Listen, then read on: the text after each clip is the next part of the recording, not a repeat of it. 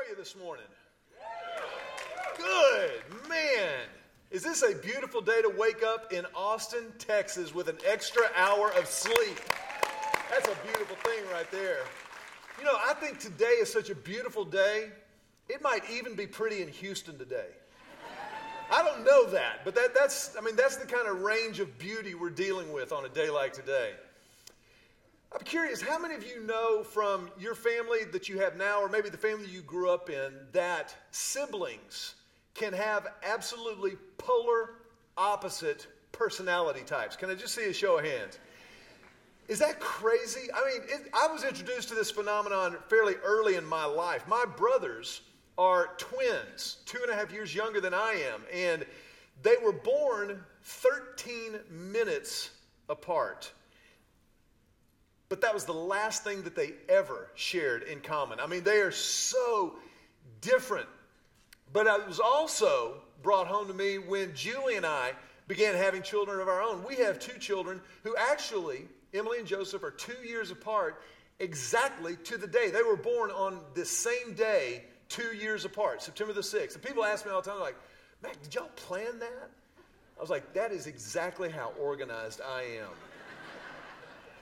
But we were driving to the same hospital to see the same doctor with the same mom, two years apart, to almost the hour. And yet, Emily and Joseph, our two children, could not be more different personality wise. And this bears itself out in a lot of different ways, but one of the ways is financially. Both of our kids are so different from each other financially. Uh, for example, I, I happen to know that on this September the 6th, when they turned 19 and 17 respectively, they both got gifts from both sets of grandparents. So Emily received a gift from my mom and her husband, and Joseph got the same gift. And then Julie's mom and dad sent both of them the exact same gift. And at this age in life, they got the gift that every teenager appreciates more than anything cash. And I happen to know this because, you know, their accounts are with Julie's and mine, and so I can kind of see what's going on on an ongoing basis. And so I saw both of them deposit their birthday gifts from their respective grandparents at the same time and kind of watched that. And without going into any details or naming names, I will tell you that sitting here on the first Sunday of November, one of my children still has every single dime that was given to them by their grandparents back in September. The other child of mine, as I looked at her account yesterday, it was all gone within a matter of days. Now, this isn't a good or a bad thing. This is just kind of how they were wired up. I wonder how many of you in how many of y'all are married right now? Just see a show of hands. Okay. How many of you know that a lot of times in marriage, God, in His wisdom and sovereign grace and humor, will bring together a spender and a saver? Can I see a show of hands? How many of y'all, that's our household? It's crazy how God chooses to do this on a regular basis. And then we go back to the pages of Scripture and we see for this reason a man will leave his father and mother and be united to his wife, and the two shall become one flesh. And yet, this two becoming one idea and goal of God Almighty in marriage includes and transcends becoming one financially. And yet, so many times in our homes, so many times in our marriages, we've got different personality types. We've got different families of origin. We've got different backgrounds and attitudes about money, and we're supposed to become one. And it's against that backdrop that we know both anecdotally and observationally, but also through scientific research, that financial stress is the single greatest contributor to divorce in our world. Researchers at Kansas State University reported that arguing about money is the top predictor of divorce. Sonya Britt, one of the leading researchers on this study in 2012, wrote Arguments about money are by far the top predictor of divorce. It's not children, sex, in laws, or anything else that's number one. It is money for both men and women. the research also concluded that arguments about money were longer and usually more intense than other types of marital disagreements. Check this out. How many of y'all are female? Let me see a show of hands of the women in the house. Hold on. women, according to the research, I didn't say this, but the research shows that 60%, women are 60% more likely to hide a statement from their partner. Should be interesting lunchtime today. But, how many of you are guys? Let me see the show of hands from the men in the house. Men, don't get smug. Because the research also shows that it's the men who spend more on average than the women. Some of you women, give me three snaps and a Z. That's right. You know what I have noticed anecdotally and observationally is that women as a general in a general as a general rule women will nickel and dime and spend more than men and men big purchase more than women that, that's just kind of an observation if it's not that way in your household you are the exception that proves the rule but women you know go to target for example and come home like honey you won't believe how much i saved as she is unloading the back end of the suv or the minivan the husband, on the other hand, many times will come home and say, Honey, we got a boat. this is just part of what makes us attracted to each other.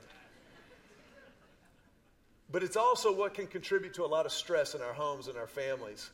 And so, as we continue the series that we started a few weeks ago, Keep Calm and Family On, today I want us to take a look at how we create a financial culture in our homes.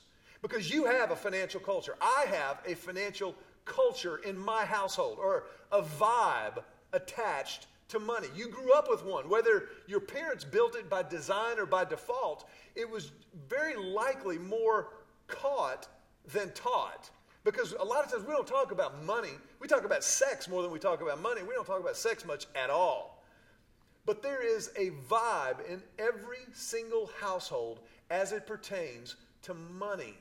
I wonder how many of you all are students? You're, you're in school, you're not like grown up and out on your own right now. Let me just see a show of hands. You play a major role in the financial culture of your household. You, you, play a major, major role in your attitude toward money, how you approach things financially, how you look at what your parents give to you or do not give to you. For one, I mean, just, just understand something. If it weren't for you, your parents would be loaded. I mean, you are expensive. You should try going to get an apartment and buy your own food, pay for gas, insurance, court costs, whatever it takes. I mean, now, of course, we celebrate you in our homes and, and we, we love the burden that you are, but I'm just telling you, it's real. But beyond that, how you respond to what your parents give you or don't give you, what you think you may be entitled to, what you think your parents or the world owes you goes a long, long way towards contributing to the financial culture of your home. And we know this to be true because for every single one of us, everyone, Right now, before I even finish the sentence, turn to your neighbor and with a smile and passion and enthusiasm, tell them this includes you.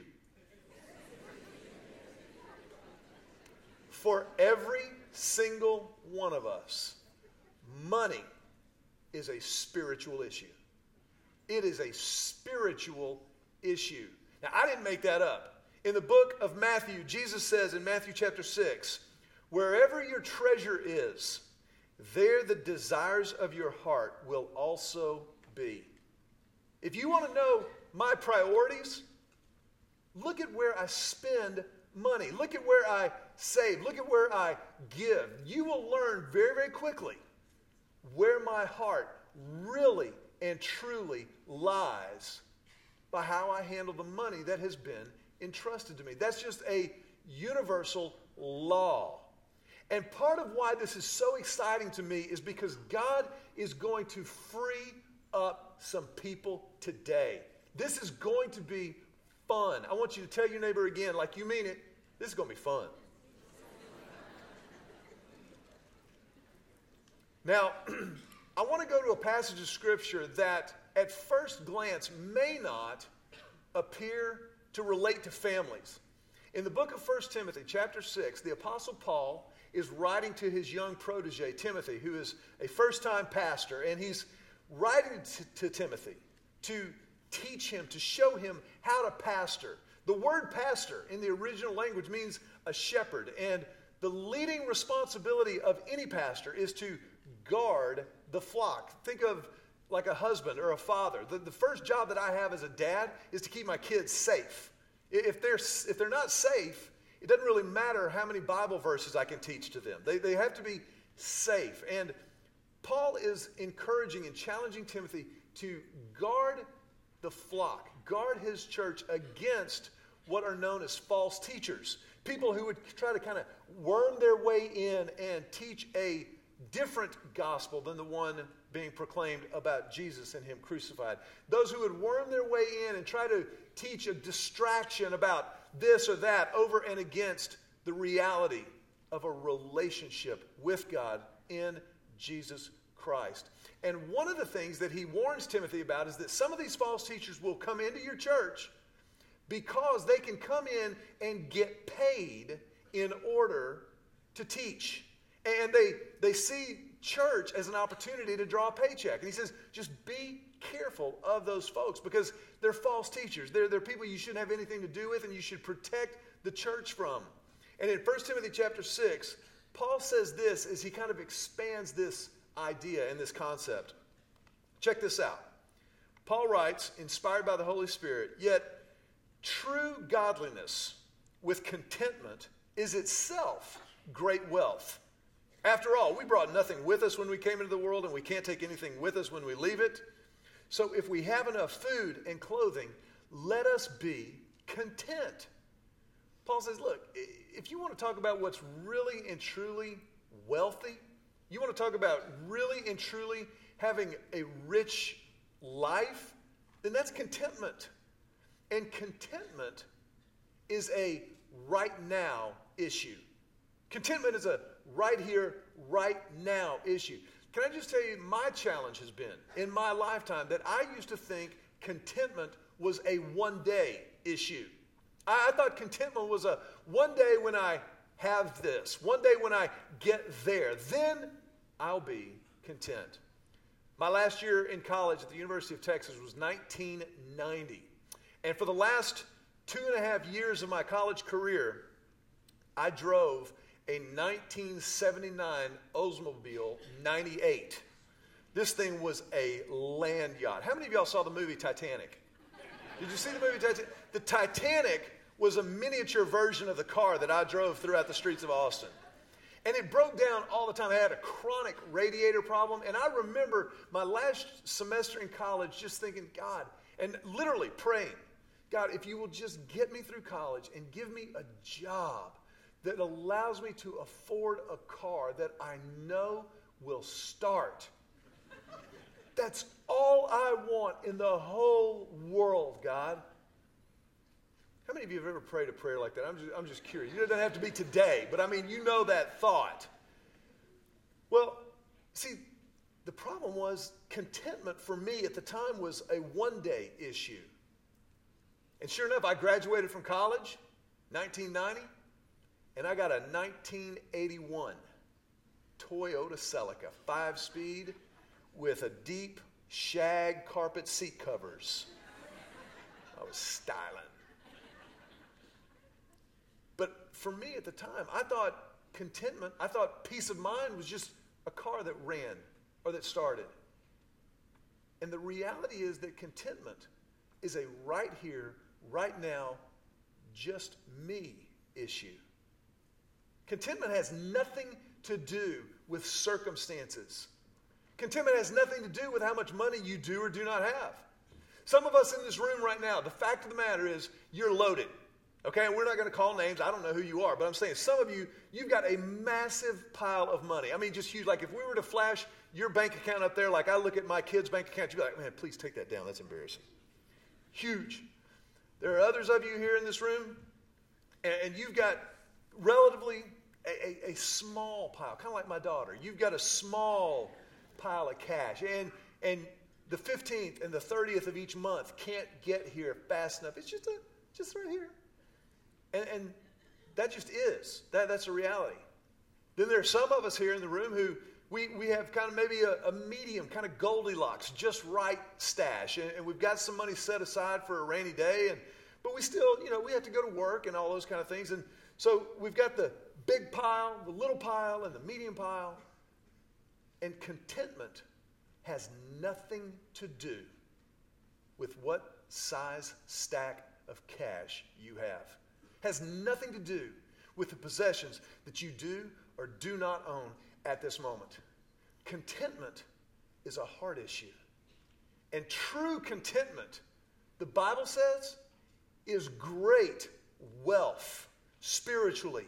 To be content right here, right now, is a sign of spiritual depth and maturity.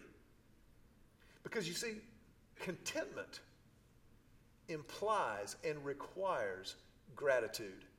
In order to be content, you have to be grateful.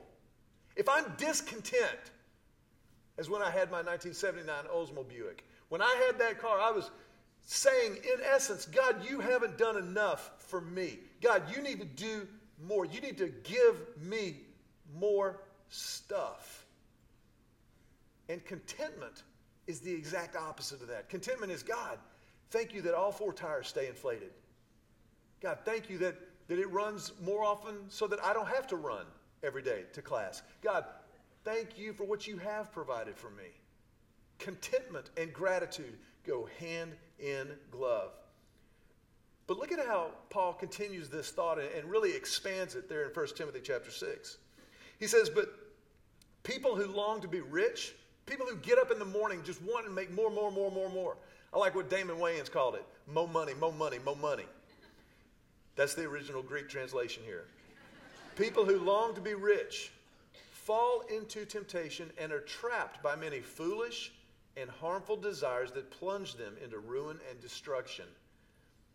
See if this doesn't resonate with what you've observed about life. Check this out. For the love of money is the root of all kinds of evil. And some people, craving money, have wandered from the true faith and pierced themselves with many sorrows. Some people craving money. They wake up every day just, I got to make mo. I got to make mo. I got to make mo. And they wander from the true faith. Because for these people, money has become their God. Now, I know on a Sunday morning, in America, you would, you would read that and hear that and you would think, whoa, that's terrible. Thou shalt make no graven images. You should worship only the Lord your God. We know all those things, and yet, think about how we treat money. When I was in college, worst piece of mail I ever got came from Visa. Visa told me in a heartfelt, very personally composed letter we believe in your future. now, you know where this story goes, and I don't even have to finish it, but do you know why Visa believed in my future? Because they wanted to own my future. They wanted me to go into debt. They wanted me to assume a debt that I could never repay at the end of the month. They wanted my future financially. But what did I do? You see, I allowed Visa to be my provider. I'd go out to eat, put it on the card. We're going out with friends. Hey, y'all pay me and I'll pay Visa. How many of you have ever bought that lie from the pit of hell? I'm just curious. And we laugh at that, but it's true. We allow something, someone else, to be our provider to be the one who meets our needs and our wants. And God says He wants to do that. So, in our homes, parents, in our homes, students, we have a responsibility to build deliberately a healthy financial culture. And so, what I want to do in the time that we've got left here is show you how to do that and to give you permission to talk about it, to give you an excuse to bring this up. So that when you sit down tonight around the dinner table and you go, hey, what do you think about church this morning? That crazy red-headed guy, what was he talking about? then you're into the conversation. You've already started it. But I want to show you what to do. Just, just very, very straightforward. You ready? Number one, tithe in faith. Tithe in faith. Now, the word tithe means 10%. So you, you take the first 10% of whatever God entrusts to you and you tithe, you give it to the work of God in the local church. Malachi chapter 3 says this Bring the whole tithe. Say whole. It's the whole tithe into the storehouse that there may be food in my house. Test me in this, says the Lord Almighty, and see if I will not throw open the floodgates of heaven and pour out so much blessing that there will not be room enough to store it. God says, I will prevent pests from devouring your crops, and the vines in your fields will not drop their fruit before it is ripe, says the Lord Almighty. Then all the nations will call you blessed, for yours will be a delightful land, says the Lord Almighty. Now, is there any part of that that sounds like a guilt pressure trip? Is there any part of that that, that you feel like, I can't believe they really put the screws to us today? People say sometimes to me, like, Pastor, I don't like it when you talk about tithing because I worry about the people in the audience who aren't Christians yet. Listen, can I tell you something? You know who gets upset when we talk about tithing? It isn't the non Christians. The non Christians look at that and they go, That ain't me. I'm off the hook. You know who gets upset? Christians who don't tithe. That's who gets upset. Non Christians, they go, Malachi, I don't even know what Malachi is. What, what's a Malachi?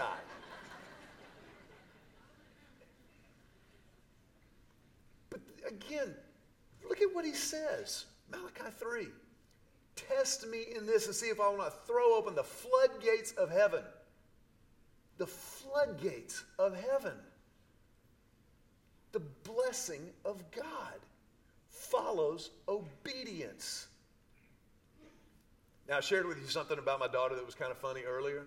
Let me share with you some wisdom that she laid on us when she was about 14 years old.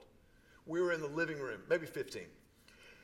We were in the living room one day, and it was just Emily and Julie and I hanging out.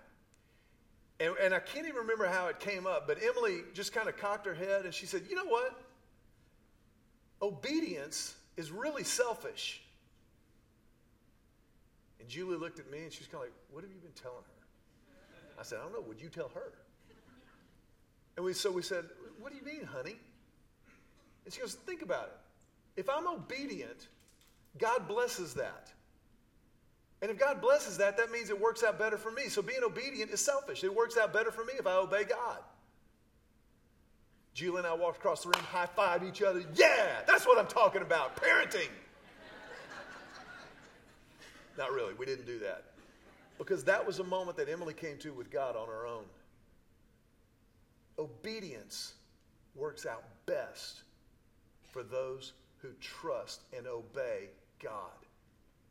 God says, Trust me, test me in this. Tithe. Bring that first 10% and see if I won't bless you in ways that you can't even imagine, that you can't even comprehend. Now, please understand, I'm not telling you, and the Bible nowhere says that God will automatically bless you financially if you tithe. He might, but again, God has so many means at His disposal with which to bless us that, that make money look silly. And, you know, some of you are thinking, I'll take the silly blessing right now, Pastor. But tithe in faith. Earlier today, we celebrated baptism. Can I see that water, please? Thank you so much. We celebrated baptism as a, as a church family. And one of the things that I've just observed, I'm 47 years old, been doing this a while. I have never in my life seen anyone come up out of the waters of baptism and resent it or regret it. Any person who is baptized as the personal statement of their faith in Christ, God blesses that. They, they enjoy the celebration, they enjoy the confirmation and affirmation of the church family. By the same token, I have never in my life talked to one single person who tithed as an expression of faith and resented it. Not one. I've never met somebody who's like, well, I can't believe I have to write this stupid check every month. I take it. Stupid tithe. I've never heard of that person. I've heard a lot of people complain about tithing who've never tried it.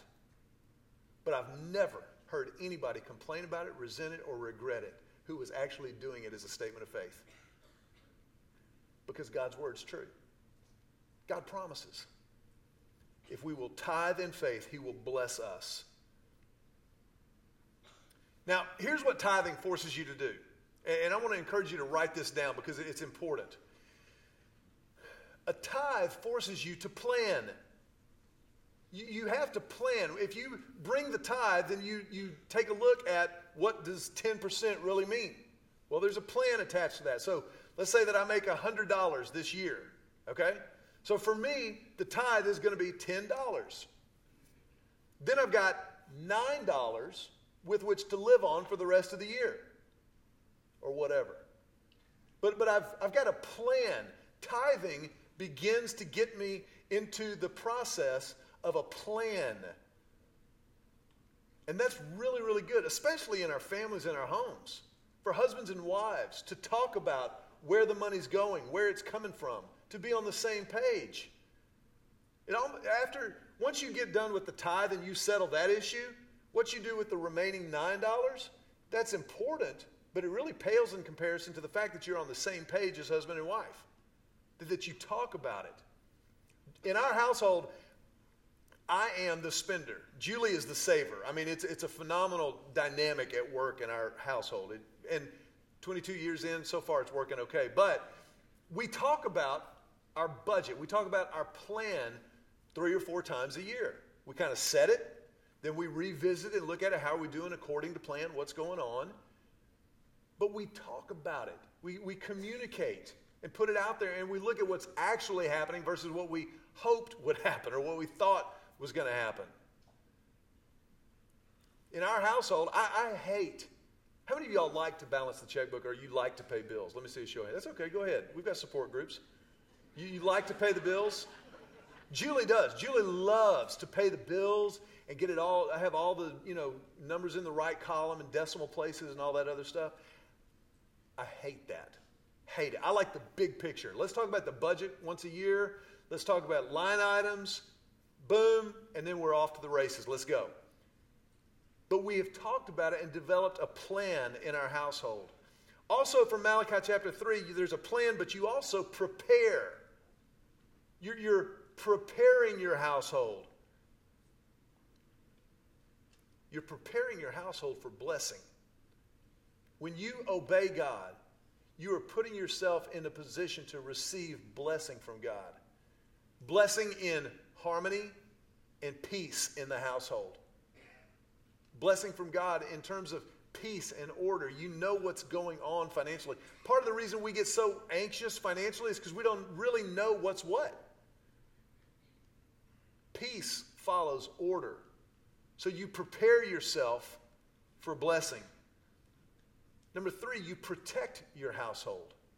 You protect your household. What did it say there in verse 11? God says, You bring the whole tithe, and I will prevent pests from devouring your crops, and the vines in your fields will not drop their fruit before it is ripe. God says, When you tithe as an expression of faith, there is a supernatural protection that He provides around your financial situation, your financial condition. Now, again, it doesn't mean that you're going to become a squillionaire overnight, but it means that God is now engaged with you in the management of the finances that He's entrusted to you. And, and therefore, you have this hedge of protection around those finances. And then the last thing that tithing and faith results in is praise to God.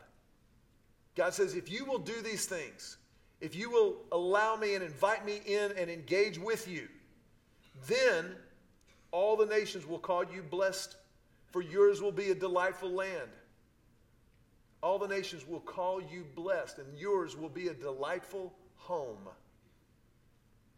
There'll be peace in the household, peace between husband and wife, peace between parents and kids. And it starts with the tithe. That's where it begins. So, tithe and faith. Number two, save in wisdom. Save in wisdom. This past week, we had some massive, massive rains here in Central Texas. And it, Julie and I were, were in our room watching TV, and you hear the ha! clap of thunder, and you're like, whoa, that was close. And, and the rain came down and everything, and, and, and we heard this wham, one clap of thunder. We're like, wow, that was close too. And kind of hanging out, and all of a sudden we started to hear this, though. It wasn't a loud clap, it was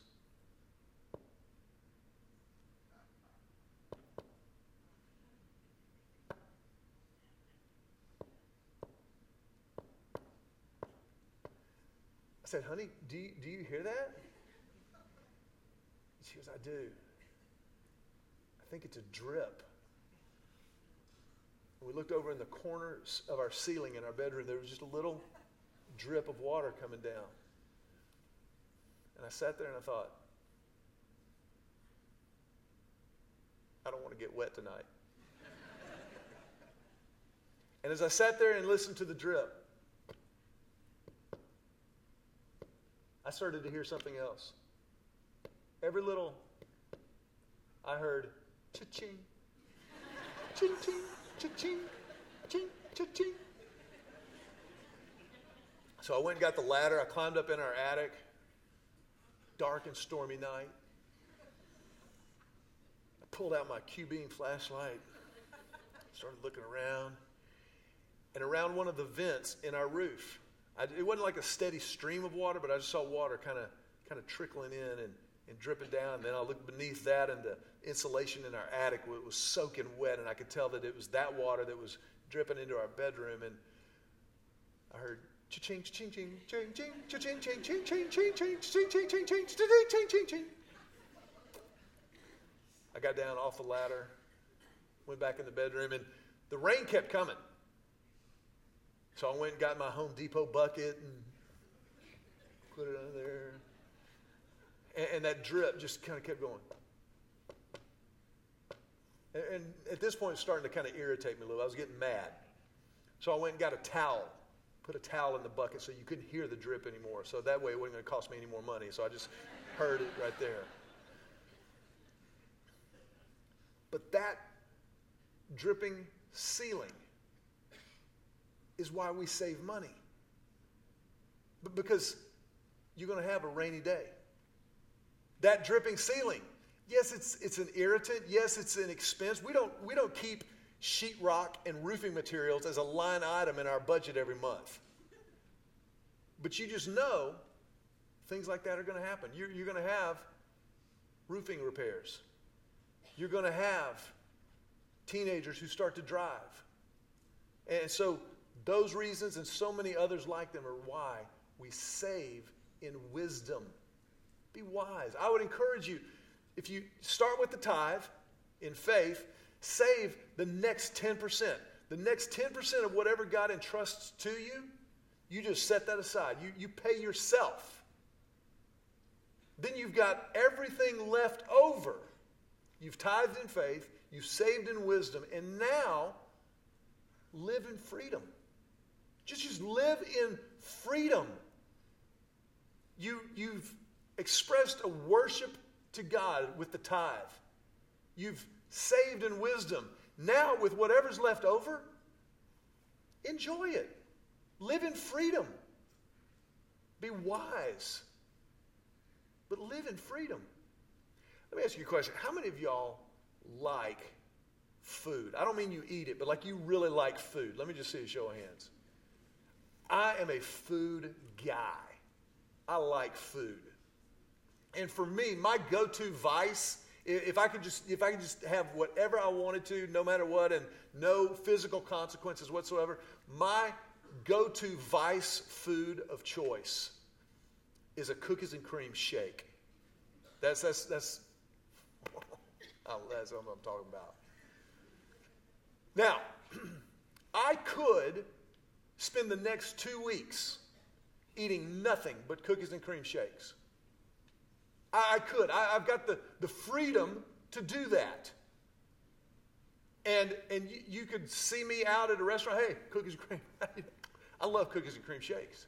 I love it when a little chunk of Oreo gets stuck in the straw and you have to spit it out and use the spoon. That's, that's like heaven to me.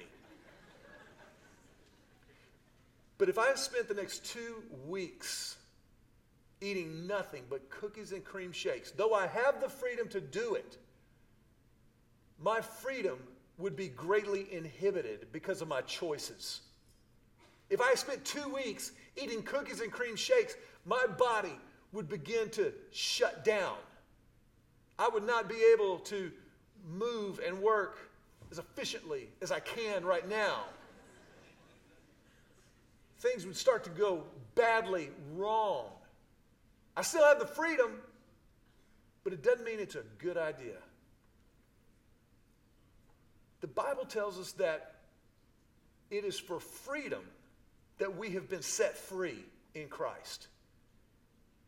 And yet, financially, how many times do we put ourselves in bondage to stress, anxiety, debtors?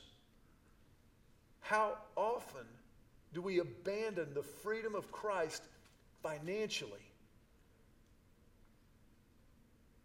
rather than enjoying the freedom that comes from exercising our freedom in wisdom. And so that begins to change the way I look at other people.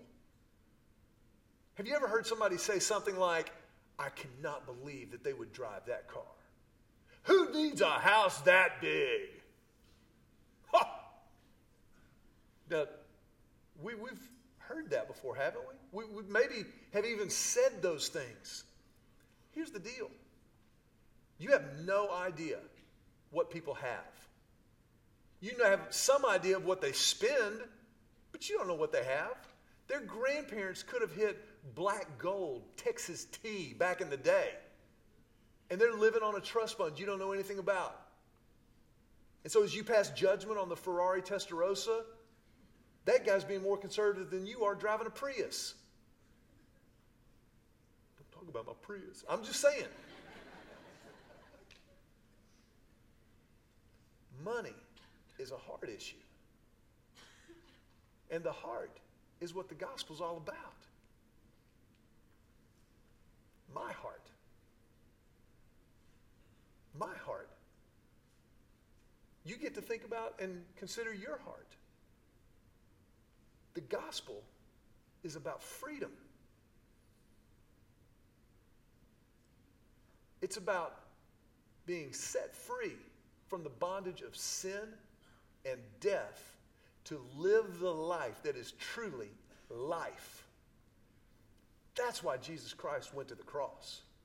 That's why he endured the most painful death the world has ever devised. That's why he rose again so that you could live in freedom in every way imaginable. The conversation about money is just a microcosm of the bigger heart issue between you and God, between God and me. I want to ask you to bow your heads for just a moment. And in this moment, I want to ask you to move beyond the conversation financially.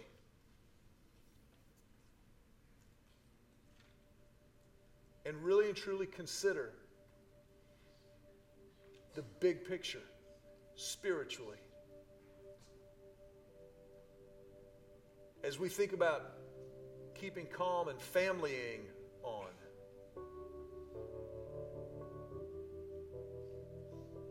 are you a part of the family of faith? Have you personally and definitively stepped over the line of trust in Christ?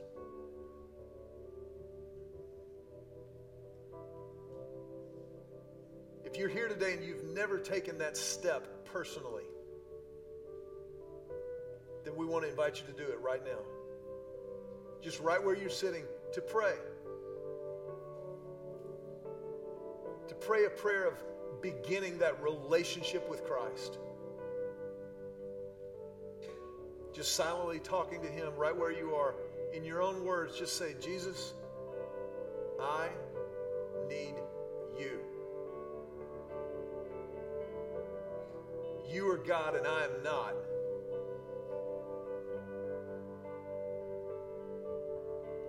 I confess my sin to you. I claim your forgiveness and accept it. And I give you every part of my life, once and for all.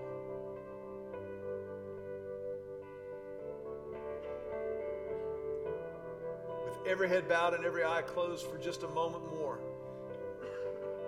If that was your prayer and you meant it for the first time, with everything that you've got, want to ask you, if you will, just quietly but unmistakably, if you would just lift your hand up high over your head and hold it up there for just a moment. And I want to tell you why. Because this is the most important moment of your life. And so it's a moment that deserves to be marked, to be honored and celebrated. For those of you who have your hands up, this is a moment that we as a church pray for. It's a moment that we exist for. And so we want to just help you mark this moment in your life. We're going to pass something down the road to you right now that's there for you. It's just a little box. It's got a Bible in there that's for you to take and something else for you to read later on. But there's a card in there. I want to ask you right now, if you will, just take that card out and begin filling it out. So that we as a church can help we want to be a family of faith to you. If you'll just take that card and fill it out and drop it in the offering bag when it comes past you, we want to help you in the next steps in this journey.